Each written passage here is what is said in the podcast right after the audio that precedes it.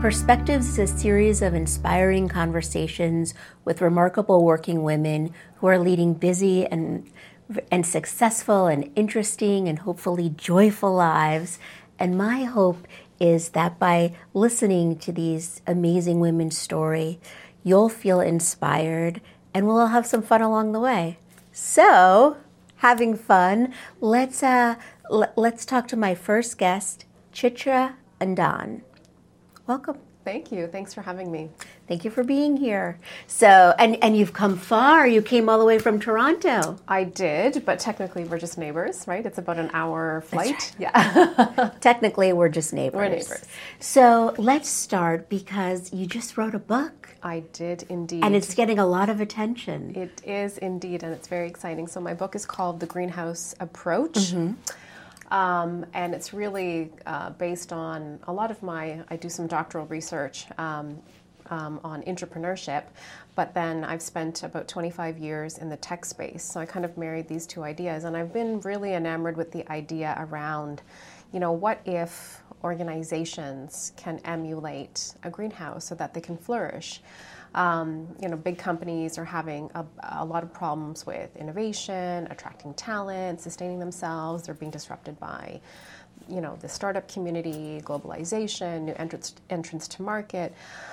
Um, and so part of my contribution and what I really wanted to talk about in the book is around, you know, if that is the problem, then how can we, you know, with the right ingredients, with the right mindset, with the right sort of talent, have these organizations emulate a greenhouse so they can truly flourish from within. So what exactly is an entrepreneur? So an entrepreneur is basically an entrepreneur inside a large, complex organization. So it's somebody who, you know, behaves like an entrepreneur, who wants to challenge status quo, um, who has creative ideas, um, and sort of uh, new ways of approaching business from within large organizations. What if somebody is that and they need a little help getting notice? Do you have any tips for that? Of course. So, you know, through my research and even writing the book, um, you know, I believe that most organizations probably have entrepreneurs inside their organizations or within their teams, and they don't necessarily know it yet. So um, the approach that I've taken essentially is being able to, part one, recognize who these people are and then really set them up for success from within. So, you know, it's um, a much more um, sort of methodological approach, if you will, on how to, you know, if you have an idea or if you're an entrepreneur or if you read the book and can say, I, I, that resonates with me, how do I, how do I really start to, um, um, you know, unleash my ideas from within? Um, we really need the organization to be behind and support the talent. So mm-hmm. I think that's probably one of my most, uh, my biggest takeaways from, you know, everything that I've written and researched over the past uh, ten years, is that um, talent can only survive if the environments are set up to support them. It's kind of like, I like to use the analogy of um, a flower. You know, a flower will flourish, it, you know, if it's fed water and in sunshine, but mm-hmm. that same fla- flower will die and sort of wither away if the environment is not conducive to it. And so the same thing happens for talent. So let me ask you a question. Mm. So you left, or you took a break from a very successful career in corporate communications yes. to write your book and, and also get a P H D, by yes. the way. You don't waste any time. What? I mean, in some ways that feels kind of scary or or risky, to step out of a career into doing something new, especially if you're considering going back, but maybe in a different way. Yeah. So what would you say to somebody who wants to do the same thing, but maybe has some trepidation? trepidation? So I would say a couple of things. Number one, I think it's very important for people to take a pause, mm-hmm. um, you know, wherever they are in life or in their career, because when you pause, you reflect, and when you reflect, you look at some of the things that you, you know, that you want to change, the, the, some of the things that you like, and that reflection can be very, very meaningful in many different ways. Um, so I think that everybody should do that. Um, in their career, and that way, and you know, I have to say that I've probably reinvented myself twice in my career, and I think that power of reinvention, when you go back um, in a different capacity is very powerful. Secondly, I would say that if you're going to take a pause, you have to be very deliberate about it, and so have other things that you can do.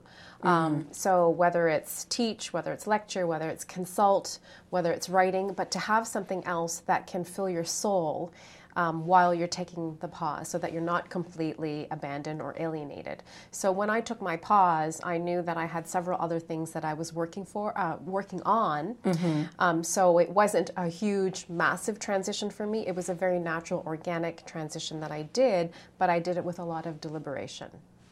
And at the same time, you're getting your PhD. Yes. So it was sort of the perfect storm. Um, You know, uh, six years ago when I joined Microsoft, I was I got ex uh, they, I was headhunted for this role. I was uh, pregnant with my first child, and I got accepted into this PhD program. It's a part-time program in the U K. Um, and over the course of six years, um, you know, the part-time program allows you to do it gradually. But I knew after five years that if I continued to work um, full-time, that the PhD would have taken me would take me fifteen years to complete. So was that even an option? Yeah, I mean, so it was, you know, let's just take a pause, get it done, and then go back and do what you need to do. And so during that journey, um, I had a publisher approach me. Usually what happens is you write the PhD and then a, and then the book comes after. But I, because of my topic is very timely and it's very needed and it's getting a lot of attention right now on this whole idea of sustainability from within and entrepreneurship from within, I had a publisher say, can you write this book in six months? So I basically, you know, I had all the material, if you will, but it was just a matter of putting pen to paper and massaging it away in a way that was very interesting. While you were having a child and then having another one, you have two young boys. I do, I do. So let's talk about that a little bit. Yes. Because you, so I, and I don't suggest anyone do this, but got married, mm-hmm. had kids immediately, mm-hmm. and spent my whole career trying to raise kids, have a big career, be everywhere at once, sort of be all over the place. Yep. You kind of did, took a different path. I did. I, well, I didn't get married till later in life, so thirty-eight. Um, and I didn't have my first baby till thirty-nine, and my second one at forty-one. Um, I don't think that there's a right way or a wrong way for any woman to do that. And I think that, True. True. you know, everybody has their own journey. And for me, uh, I simply didn't meet the right person until later in life. Um, and when I met someone, I mean, and I was almost, you know, um, okay with the fact of not getting married, and, you know, if I don't meet the right person, that's okay too. I'll fill my life in different ways that are meaningful and purposeful, and if I want a baby, you know, I can adopt a baby um, if I want to have that in my mm-hmm. life. So I kind of uh, came to peace with um, that part of my life, and then very naturally and organically, I met my husband. And it, so it kind of took a very different turn for me um, a bit later, but I was okay with that. Um, yeah. But I, there is no right or wrong. That and no. What you say is true. Everybody has completely their own path. But I do think that when you're a little more settled, mm-hmm. you can do things a little bit more mindfully.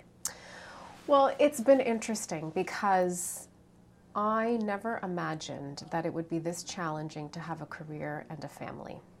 It is the hardest thing for women. Yeah. Period. Hands down. Period. Um, so, you know, I find it very interesting, and I and I write about it quite a bit. I write about it. I have an article in the Globe and Mail, which is Canada's uh, leading business paper. But it's, um, for me, you know, all of the things that we hear about, guilt and, you know, I don't think that, I mean, it's hard to have a big career and a family. Yeah. Because, you know, this there's this whole dialogue right now about women in, in strong, in high-powered positions and leadership positions, and why why is there a gap? Well, there's a gap because there's a huge time commitment. So if you want to be a C E O, you can be a C E O, but you're never going to be home. So there's that trade-off. And I think that women have a harder time with that trade-off. You know, for me, I want to be around for my children. My children are very young, um, and I want to be a present parent. Um, so therefore, you know, you know, ha- you know, being a C E O right now you know, or being a C E O five years ago wouldn't have made sense for me because I right. just was having babies. Maybe now that would make more sense with me, make more sense for me because they're in school. So it's really about timing. It's really about, you know, the how you want to curate your life, if you will. You know, any of these big C E Os, if you see the C E O at Microsoft or the C E O at Apple or any C E O, their, you know, their life is a lot of travel, time commitment, and, you know, we don't see a lot of balance in terms of work and life, and, you know, that's just a reality. And so we have to have an honest conversation about that um, when we talk about women in these leadership roles. And there's really no right or wrong. No. As you were saying before, it's different for every person. one hundred percent. one hundred percent. However it works. Absolutely. And it changes throughout. I, I think the other thing now for me, having older kids, mm-hmm. you know, I, I'm here, traveled on business from my home, yeah. but my kids don't live with me anymore. Right. They're older. Yes. But both of them called. My daughter from London, where she's yeah. studying. My son. Both of them called me this morning for different things about organizing their lives. Yes. And then I came here. And I think it's it's funny, really, because, you know, as your kids grow, they mm-hmm. need you just as much. Yes. They just need you in, in a different, different way. Yes. And you figure out at different times what makes the most sense for you. Exactly. Is there anything that you do, though, now with your kids to sort of, I don't know, make time or find ways to achieve your sense of balance with them?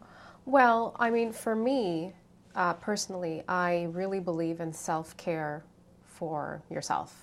So that's a priority, and everybody knows about it in my house, whether it's yoga, going for a run, um, whatever that is. It's a, it's a part of my life. So um, as much as I want to be there for my children, they also understand that, you know, mom has to work, or, you know, that I have to travel. I'm here in, in New York. I'm in, um, you know, I'm in uh, the Caribbean in, in, in next week. Um, so they understand what it is that I do, mm-hmm. how I do it. They understand that I'm an author. They understand that I'm, you know, constantly talking to people. They know that I'm a keynote speaker. They know that I work in technology. So they understand, and I bring them on the journey with me. Um, And so it's important to have that open dialogue with them as well. Um, and they also have to understand limitations as well, you know. So, you know, if I'm not there for certain times, they have to understand why I'm not there. But we're very, very active, present uh, parents, and we're mm-hmm. very involved parents. And that's just something that's important to me. Um, it's important for the family. Um, my husband and I have to be well connected as well. Um, mentally, spiritually, uh, on many different ways, because it, it contributes to the health of the family. That's very well said. So just to add to that, my last question, yes. is there one piece of advice that has helped guide you through your life and your career that you can share with us? One piece of advice. Um, I would say uh, a piece of advice that's come from my family. So I come from a very traditional um, Indian family. My parents are from India. Um, it's very simple, and it's that, you know, if you work hard, um, you know, you can achieve whatever it is that you want to achieve. And the limitations that we put our, on ourselves are simply those.